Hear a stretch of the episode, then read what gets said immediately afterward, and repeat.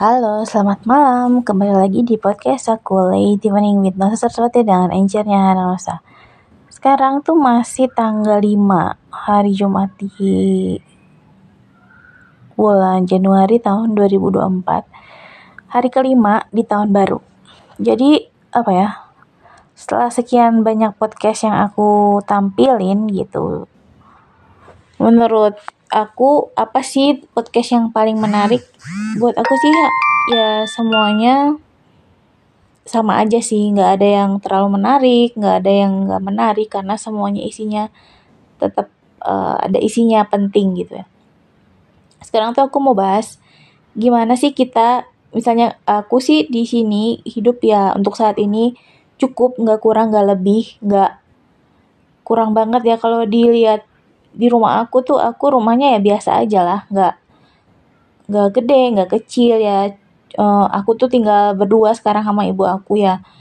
Di rumah yang tanahnya 140 meter persegi ya udah cukup lah ya buat kita berdua gitu buat aku. Dan aku tuh tinggal di uh, dua lantai aku tinggal di lantai atas ibu aku di lantai bawah.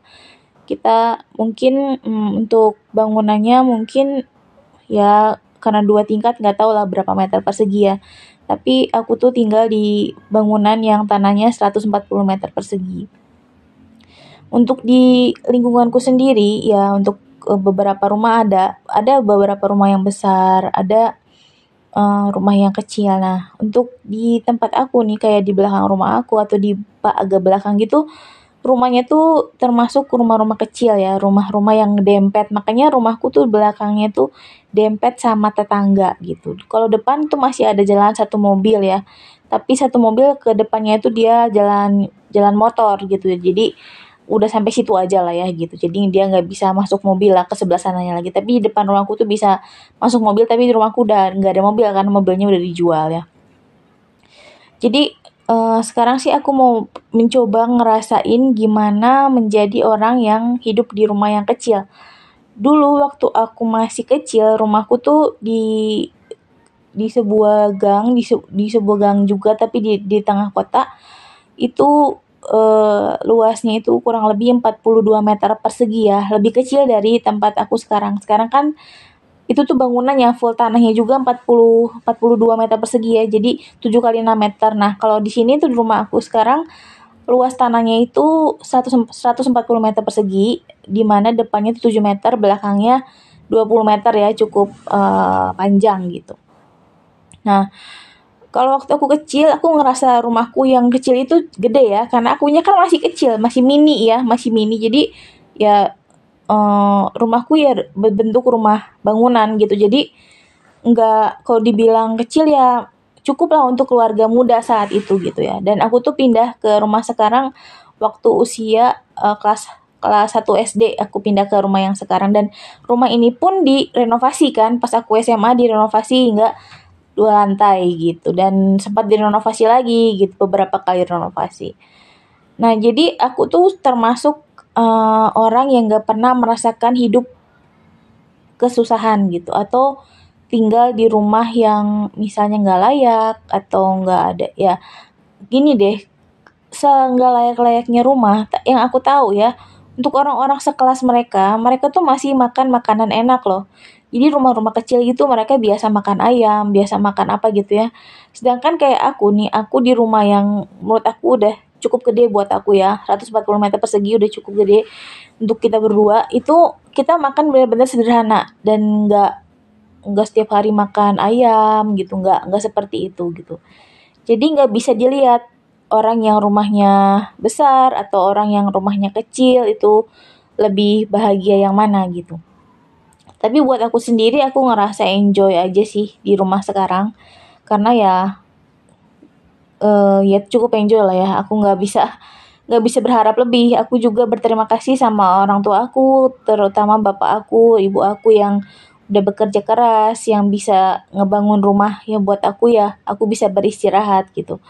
Tapi juga aku nggak mau nyalahin ya. Mungkin bedanya kalau kayak aku gitu aku rumah 140 meter persegi lahan tanahnya dibandingkan anak-anak lain yang mungkin rumahnya harus ngontrak. Aku tuh nggak pernah seumur hidup ya dari aku lahir kayaknya aku nggak pernah ngerasain hidup ngontrak gitu. Selalu di rumah sendiri. Jadi aku nggak tahu uh, ngontrak itu rasanya seperti apa. Tapi kalau ngekos tentu pernah ya. Ngekos itu aku pernah.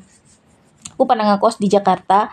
Di Bandung ini aku nggak pernah. Ngekos di Jakarta di gang gitu aku pernah. Di uh, ya gang di jalan gitu aku pernah. Dan yang gak usah diceritain lah ya. Ngekos tuh pasti seperti apa tahu sendiri apa apa sendiri gitu ya aku nggak mau cerita banyak sih. Bukannya aku ngerasa nggak suka sama orang karena mau cerita tapi nggak perlu kita menceritakan hal-hal yang buruk nggak perlu kita uh, apa ya ngerasa terintimidasi sama orang karena orang itu seperti apa seperti apa dan memburuk-burukan orang itu nggak perlu. Jadi buat aku sih kita berpikir positif aja gitu. Kenapa ya? Aku kadang suka mikir orang-orang yang pikirannya buruk atau busuk malah diangkat-angkat gitu. Kadang ya aku nggak bisa ngomong lah ya.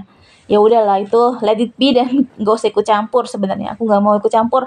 Urusan orang ya urusan orang dia lah. Karena nanti yang dosa kan dia kan yang masuk neraka dia. Dan udah pasti jelas kalau aku ngerasa aku bakal masuk surga aku tuh nggak akan ketemu dia nanti di surga gitu. Jadi kalau dia adalah makhluk apa warga neraka ya bye bye gitu. Nanti ke depannya kita nggak akan ketemu lagi gitu aja sih. Nah sekarang aku mau bahas lagi ya gimana sih rasanya menjadi orang yang tinggal di rumah-rumah kecil di rumah-rumah yang nggak layak. Biasanya nih orang-orang yang uh, tinggal di rumah-rumah gak layak itu mereka uh, anak-anaknya dibebaskan untuk bermain biasanya beda dengan orang-orang yang uh, anak-anaknya rumahnya di rumah yang cukup besar gitu. Jadi anak-anak di anak-anak untuk orang-orang yang rumahnya kecil gitu mereka biasanya dibebasin kayak di rumah aku nih ya. Jam segini tuh anak-anak masih bebas di luar rumah gitu. Masih teriak-teriak masih bercanda-bercanda gitu ya. Jadi uh, itu oh, mereka yang aku tahu rumah-rumahnya tuh termasuk rumah-rumah kecil atau nggak layak gitu. Jadi mereka tuh melampiaskannya gitu gitu. Jadi karena mereka nggak punya rumah oke okay, aku nggak punya rumah aku bisa uh, apa senang-senang di luar. Oh, itu terserah ya karena aku dari kecil sampai gede nggak pernah sih sama sekali nggak pernah sebisa mungkin ya ngelanggar aturan dari orang tua. Jadi kayak kata orang tuaku misalnya aku main nih nah sampai jam 6 pasti aku dicari untuk mandi. Udah gitu nggak bisa keluar ya kecuali pas orang tua pergi aku misalnya ditinggal ke mana aku pasti main keluar sampai malam biasanya gitu.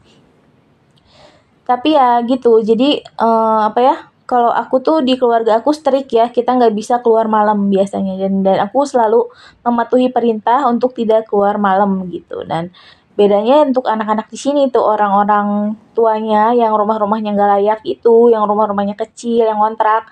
Anak-anaknya itu bebas dibebasin karena sebagai apa ya sebagai uh, kompensasi ya kompensasi karena mereka nggak punya rumah. Jadi kadang untuk orang-orang yang ngerasa terganggu mikirin deh mikirin deh kalau kamu rumahnya kecil hiburan kamu apa sih? Misalnya kamu di rumah nggak ada wifi, nggak ada TV, nggak ada apa. Hiburan kamu ya satu-satunya main keluar rumah dan ya cari hiburan lah gitu ya. Dan untuk orang lain juga, misalnya rumah-rumahnya kecil, mereka biasanya pakai rumah depan rumah mereka untuk uh, bercanda-canda, ketawa-ketawa, atau bahkan masak di luar gitu. Karena uh, menurut mereka rumah mereka kecil kan, nggak mungkin mereka masak rame-rame di dalam rumah yang pasti pengap gitu. Jadi kadang untuk orang-orang yang nggak nggak bisa nerima nih misalnya kamu rumahnya cukup besar kayak aku ya aku di sini terlalu termasuk cukup besar dibandingkan uh, yang lain ya maksudnya yang yang warga-warga yang biasa gitu. Jadi kalau ngerasa terganggu ya kamu coba jadi kamu coba tempatkan diri kamu di tempat mereka gitu. Kalau kamu di rumah kecil gitu pasti apa sih yang kamu pengen lakuin ya? Pasti sama kamu juga pasti pengen bakar-bakaran di luar atau pengen ketawa-ketawa di luar atau mungkin ngerasa iri gitu ya lihat rumah orang lain lebih besar atau orang lain lebih bahagia kamu iri kamu pengen ngetawain mereka itu hak kamu gitu. Jadi kayak aku mau nempatin diri ke mereka kadang mungkin ada orang yang ngeliat aku nih ya mungkin ada juga yang merhatiin aku kok kamu diem aja sih dibully gitu ya kok kamu diem aja sih diketawain orang aku tuh bukan apa-apa. Aku mikir gini, aku sekarang di tempatku sekarang dengan usaha yang apa aku lakukan itu beda dengan mereka gitu. Aku udah uh, melakukan apa yang harus aku lakukan, sedangkan mereka uh, ngebully itu karena mereka tuh nggak mampu yang pertama dan yang kedua posisi mereka tuh lebih rendah. Apa kata orang lain kalau ngelihat aku yang di posisinya lebih tinggi, aku ngebully orang yang posisinya di bawah aku gitu. Mungkin mereka gak akan bilang kalau aku bully eh, misalnya aku marahin aku bully kok kamu nggak kok kamu jahat sih? Akhirnya akhirnya gitu jatuhnya gitu. Kok kamu jahat sih diomongin gitu doang baper akhirnya nanti gitu ya. Padahal bukan gitu aku ngebiarin itu karena aku tahu mereka tuh siapa orang-orang yang nggak punya apa-apa gitu. Dan nggak mungkin aku harus uh, apa ngetawain mereka balik atau ngebully mereka kan aku udah tahu hidup mereka seperti apa, susah apa. Jadi kalau kesenangan mereka ngetawain aku gitu ya, ngebully aku ya biarin aja nah emang hidup mereka susah kok gitu.